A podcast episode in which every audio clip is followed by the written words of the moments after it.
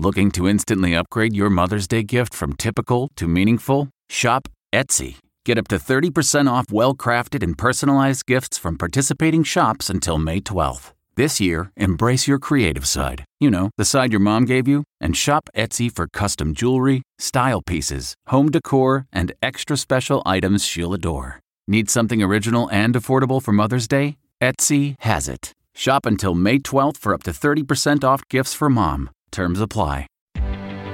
Reporter's Notebook.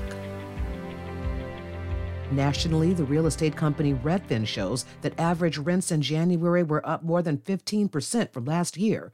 It's so bad out there that even some college students are sleeping in their cars to get an education. A recent study found that 14% of kids at two and four year institutions experienced homelessness. Then there are the families, as an analysis finds that an affordable rental home is out of reach for millions due to a combination of inadequate wages and rising prices.